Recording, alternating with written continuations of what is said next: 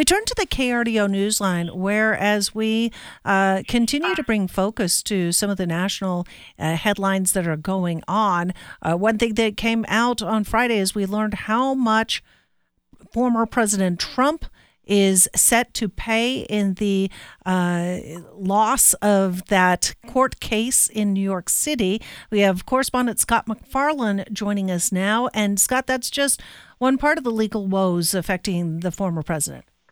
It's a half billion dollar legal woe for the yeah. former president if you include the interest payments and all the other time that may elapse while he challenges. But none of it appears to be denting his political standing. Seems pretty bulletproof when it comes to financial judgments and his politics. Here's the thing, and there's really no way of getting around this at this point.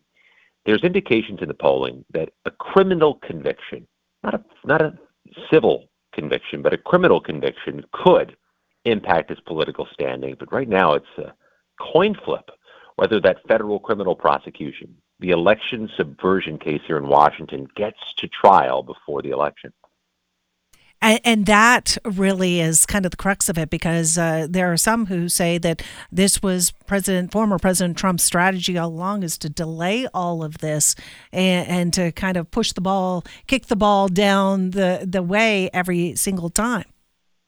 He's pretty good at that. I mean, if nothing else, he's good at throwing sand in the gears of the legal system. And he's done so successfully in this 2020 election conspiracy case, which was to be the first one to go to trial. It was supposed to go to trial two weeks from today, but it's been put on hold indefinitely while he continues this Don Quixote style challenge of presidential immunity, which the appeals court pretty much laughed off the. Uh, off the docket.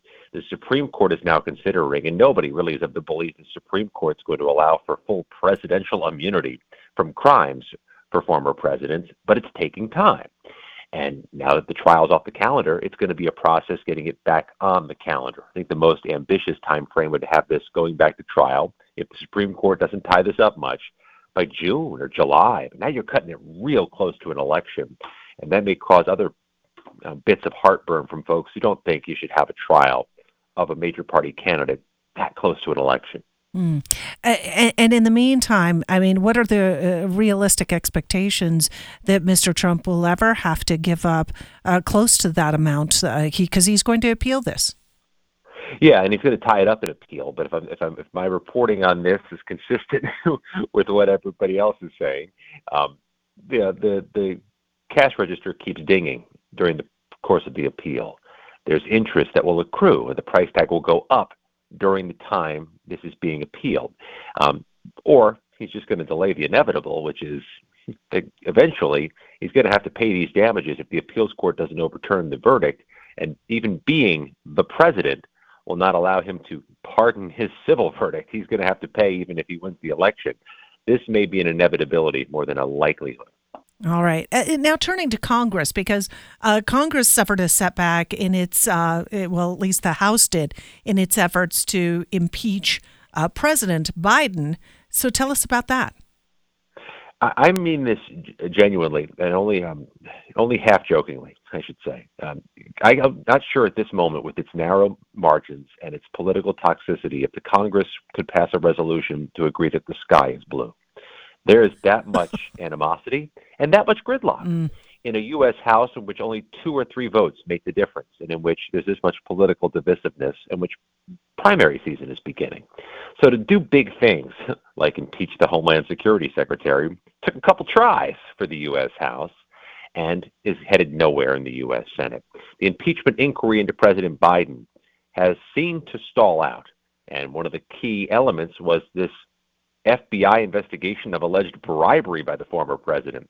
Not only did the bottom fall out of that allegation, the person who was making it is now charged criminally with lying to the FBI. Then there's a matter of a government shutdown deadline, 12 days away, and Ukraine aid, which has stalled in this Congress that could not agree the sky is blue. There's no real path forward on any big or hard thing in Congress, so perhaps no consequence that they're on recess for the rest of this month. And in the meantime, uh, the business, some of the business that we are expecting to get done, uh, seems to be uh, being put by the wayside. For instance, uh, aid to Ukraine, aid to Israel. I mean, those are uh, major issues that need to be resolved. And they're complicated for this reason.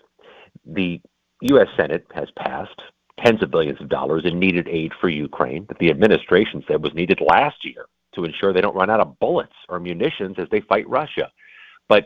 Even though a critical mass of U.S. House members would likely approve this and make it law and make it reality, it's House leadership that decides what goes on the floor and what does not. Right now, Republican House leadership is disinclined to put this on the floor because their own members, a majority of them, don't support the initiative.